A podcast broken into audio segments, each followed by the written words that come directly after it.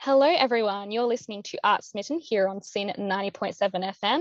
My name is Christina, and I'm also joined with my co host today, Amy. And Hello. we are joined by a great guest today who we have the pleasure of speaking with. That's Marzia Mohammed Ali, who is an artist, photographer, educator, and writer. They post their great protest photography work on Facebook under the name kike.net, and they are currently studying for a PhD exploring identity and activism through protest photography. They also teach classes across media and cultural studies at Edith Cowan University. Thank you so much for joining us today, Marziya. Thank you for having me. Well, thank you. Well, what brought you to the world of photography and photojournalism?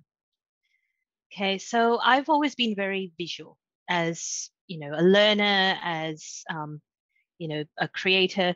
I've always tended towards the visual.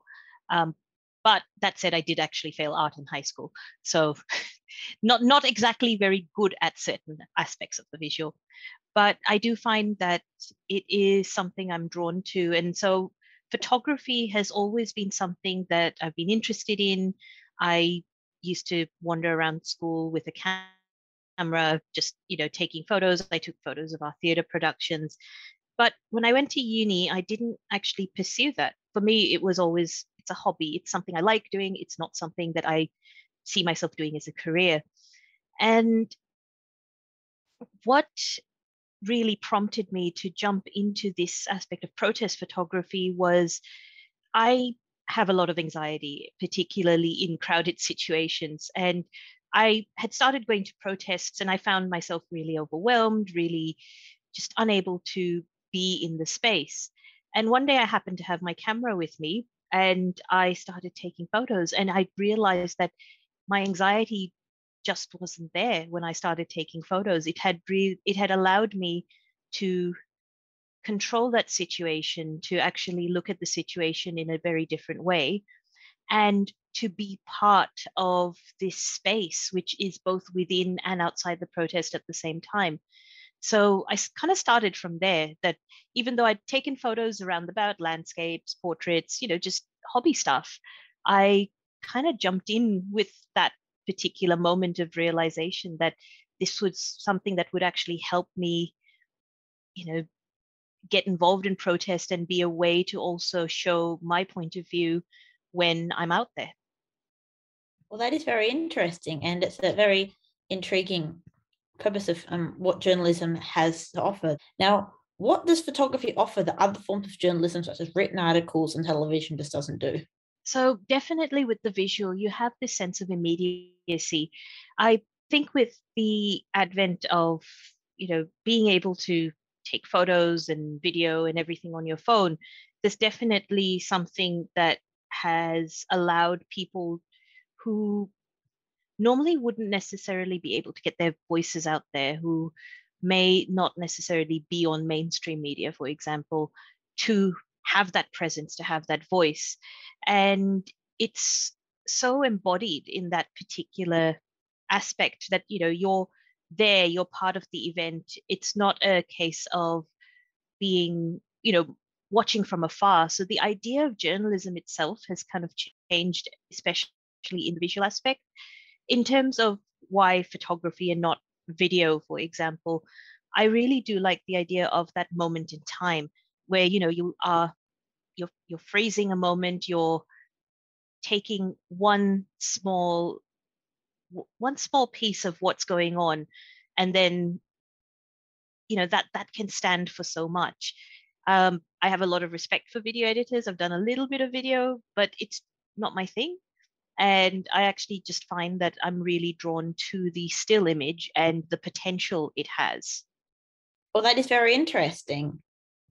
And I think that, you know, a lot of people like Susan Sontag have talked heavily about how the how the photo really is, in a way, one of the most interesting and intriguing forms of um, journalism there is, and how photograph can be what it can represent, how it can um, depict and frame a situation unlike anything else. And I remember in first year journalism how we often debated how a photograph is one of the most truthful because you, you can't lie. But is there, it didn't happen, or how a photo can even in a way be the most untruthful thing in the world because it might be there, but it might not have the other contexts. I think that's what a photograph and a photographer really has to juggle with, has to talk about, and has to really imply in their work. How they have that one moment that can just, you know, in a way, um, have be the only record of that particular event ever happening in history in some cases. Sometimes when we do history, often you know we have these these photographs as primary sources, and that's it. That's all we have to show for that particular to really frame what we are reading about, what we're hearing about in books. That one photograph is often where it all comes from. Yeah, definitely, and I think that it's such a it's it's a responsibility on one hand, but it's also this idea that it can be framed in so many different ways. So because I'm doing research into you know various photos, I've encountered a lot of the stories behind iconic photojournalism moments like um, the Tiananmen Square photograph with the tank and the person standing there. Um, and one thing that really struck me with a lot of this is that we don't always know the stories. Uh, we don't always see the person who is in the photo as a fully formed person. They are, you know, they become a symbol. And I think that's one thing I have now tried to strive with is even if I am taking a moment and there's not much context, I want people to be visible in all their humanity as well, that they are a person, in that they're not just a symbol. Your photography depicts a lot of protests and political demonstrations. What makes these events interesting and inclusive to you? well, we're in a very um, tumultuous world, I'd say. Um, there's a lot that's going on. And I come from a background where being part of several, you know, groups that are kind of on the margins, um, to me, existing is a form of resistance. It's not just going to protest and such. But that said, the protest itself is one way where people gather, they come together as communities to voice their opposition to oppressive acts, to what's going on, to say this is, you know, this, this is not the world we want to live in. And that in itself is extremely empowering, whether it's something where I identify with the cause myself, like protests about, um, you know, the anti-racism, uh, the anti-racism movement, or, or whether it is protests where I may be able to offer solidarity. Um, you know, it's it's people who are all coming together and saying that we want a better world and we're showing that we support that. Do you feel that your work is art or do you feel that it is a form of documentation? It's both. I definitely think it's both. I bring a lot of um, aesthetic in terms of that's probably more art oriented to my photography and that's a reflection of the kind of photographs i grew up looking at and enjoying looking at um, you know the idea of having a story there and there's the immediacy of the documentary genre which is something again that i you know am influenced by um, photographers such as Mohammed Amin um, you know and looking at what they were able to do with their work and to bring those stories to the forefront. So it kind of combines the best of both, I, I, hope, and I feel.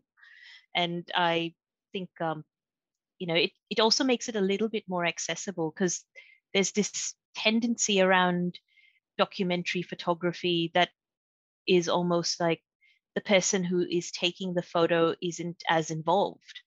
And I am part of the photo, even if I'm not in the photo. I'm my engagement and my interaction with the person who I'm taking photos of is part of that whole thing. So I'm in a way I'm documenting our interactions. And I feel like art and aesthetics plays a huge role in showing that. How do you view these events from like an historical perspective? Do you, do you consider that future historians will be viewing your work and using it to deduce these events? I'd like to think that my images will be around for a while and that people will look at them and, you know, as, as historical artifacts, that would be great. But I also recognize that we're creating so much media just, you know, by virtue of on our phones on that set, you know, I, I have no idea if the images I take will necessarily be looked at, you know, 10, 20, 30 years from now. I'd like to think that they would.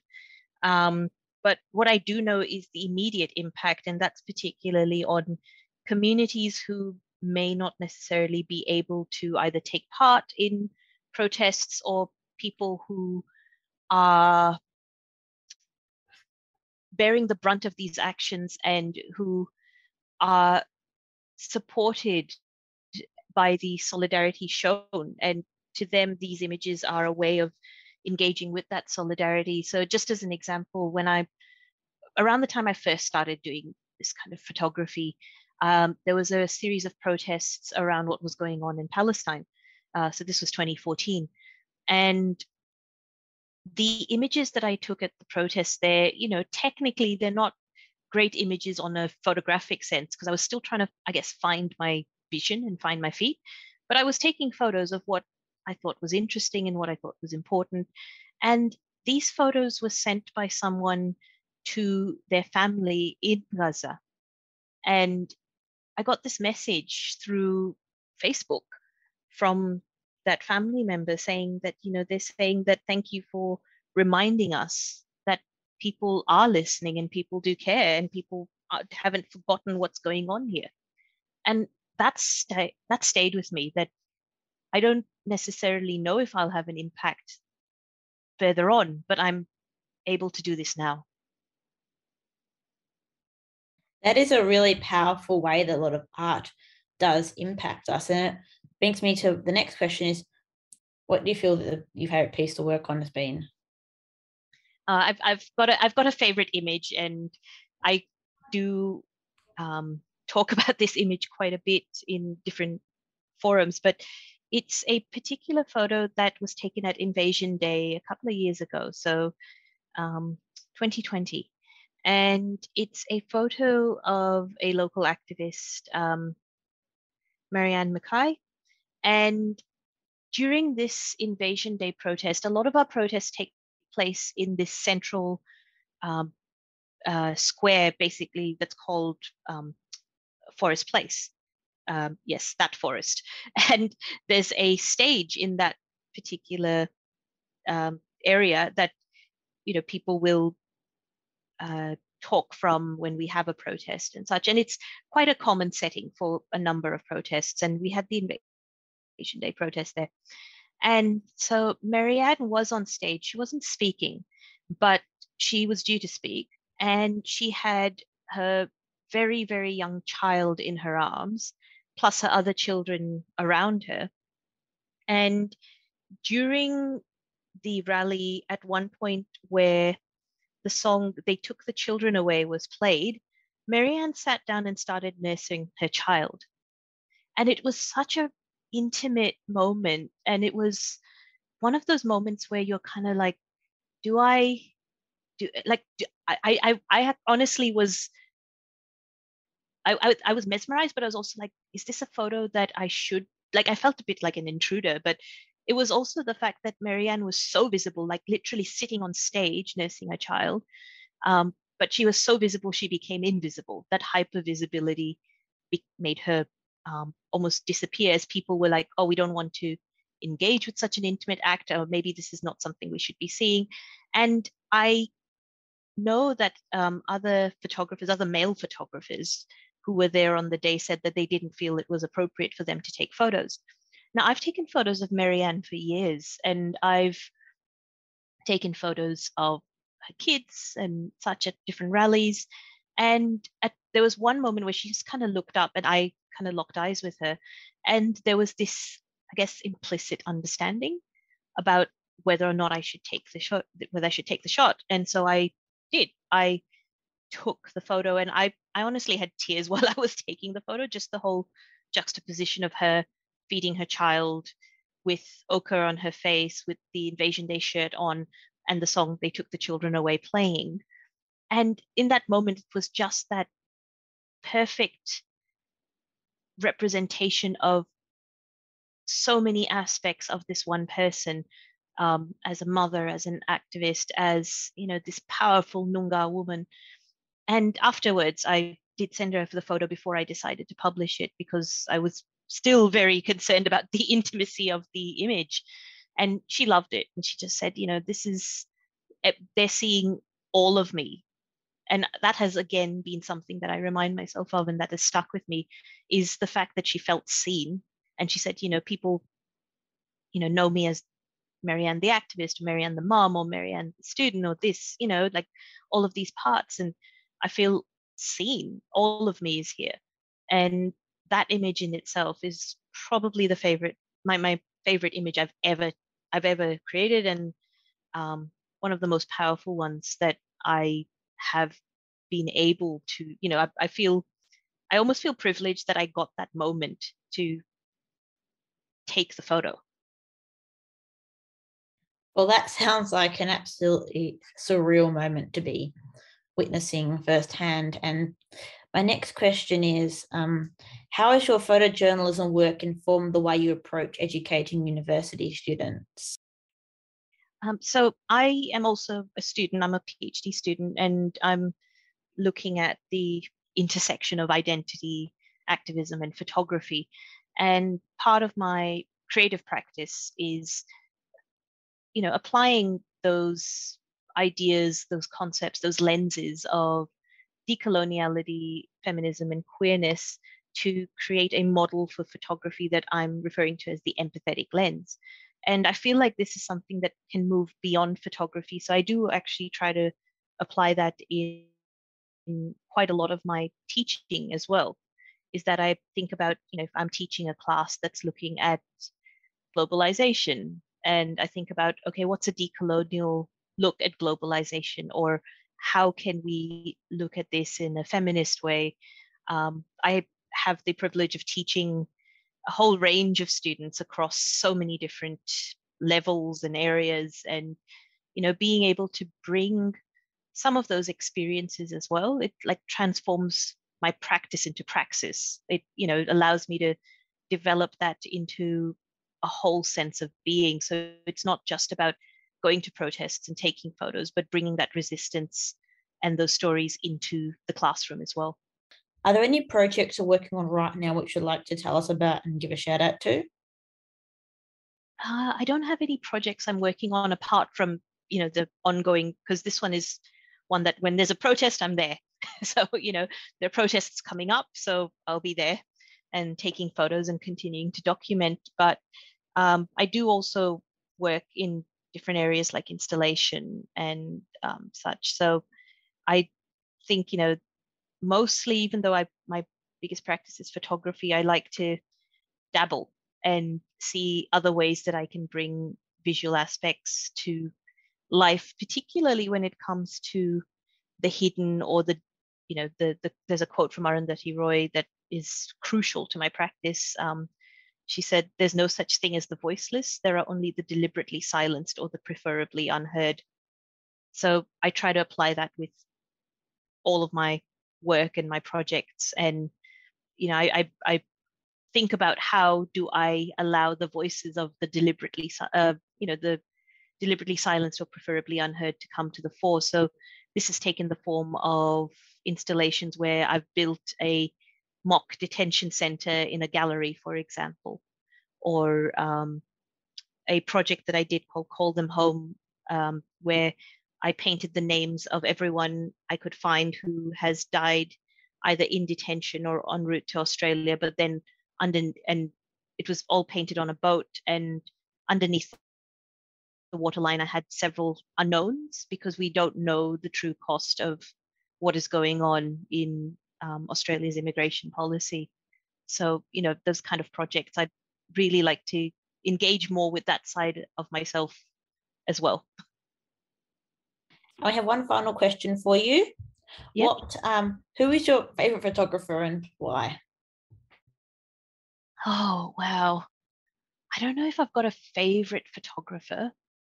Um, there's so many great photographers, but I mean, there's if, if I'm thinking of, you know, the photographers who I'm looking at as examples and as photographers who I aspire to be like or who I, you know, look up to, I'd say Barbara McGrady is a big one for me.